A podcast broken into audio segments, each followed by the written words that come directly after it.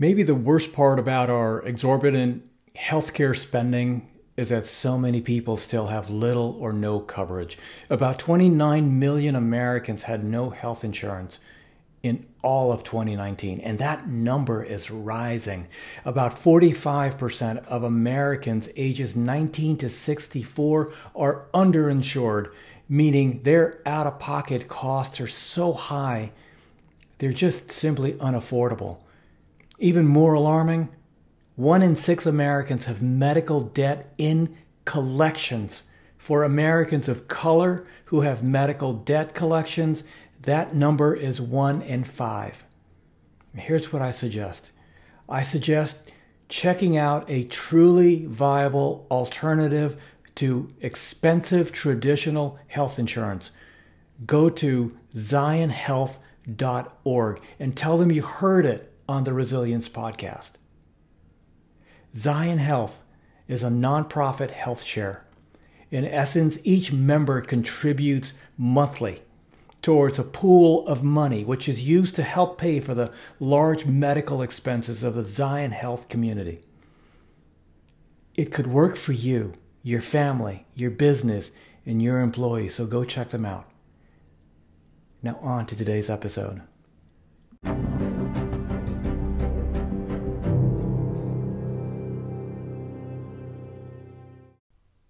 This episode is specially dedicated to Isaiah Hankel and the wisdom he shares in his book, Black Hole Focus.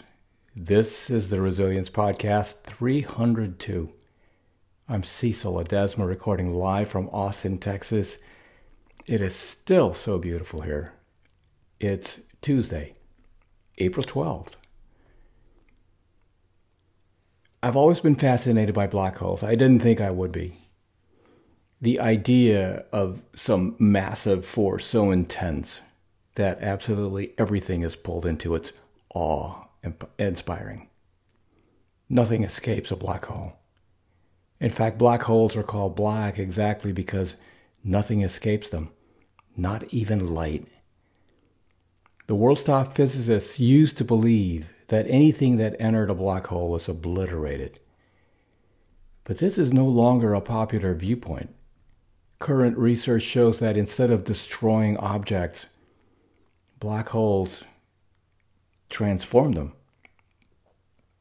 Imagine if your purpose in life was as powerful as a black hole, with a force this strong, absolutely everything in your life would be pulled towards it. Nothing would escape. Every thought, every action, your entire identity would be sucked into it. And as a result, who you are, what you have, and how you live would be completely transformed. Here's something very interesting. In The Blue Zones, Dan Buettner describes five regions of the world where people commonly live active lives past 100 years old, where people live longer and have healthier lives. He discusses a particular blue zone located on the northern part of the main island of Okinawa. He calls this place ground zero for world longevity because people in this area have the longest disability free life expectancy in the world. These Okinawans live about seven good years longer than the average American.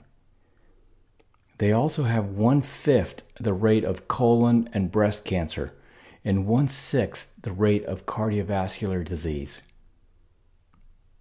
The Okinawan language has no word for retirement. Instead, there is one word Okinawans live their life by Ikigai. Roughly translated, it means the reason for which you wake up in the morning. Whether it's teaching karate at 102 or learning to fish at 104, the Okinawans maintain a strong sense of purpose. And Buettner believes This intimate relationship with direction is why Okinawans often live so long. Ikigai. Ikigai is the reason you get up in the morning. And that begs the question why do you get up in the morning? Your ability to answer that question is going to shed some light on your purpose, which is going to be correlated to your well being. In short, if you have a strong answer to that question, you likely have a strong purpose and feel pretty darn good. If not, you probably don't have a particularly strong purpose, and unfortunately, you probably don't feel super energized and awesome. Your purpose, your ikigai, is fuel for your internal engine. It's what gives you direction and keeps you moving forward. The more purpose you inject into your life, the brighter your internal spark will burn the longer you will live and the more productive you will be while you're alive. We all need a strong reason to live. We all need a strong purpose. Tell me what's yours. Make today a masterpiece. And that's it for the Resilience Podcast. See you real soon.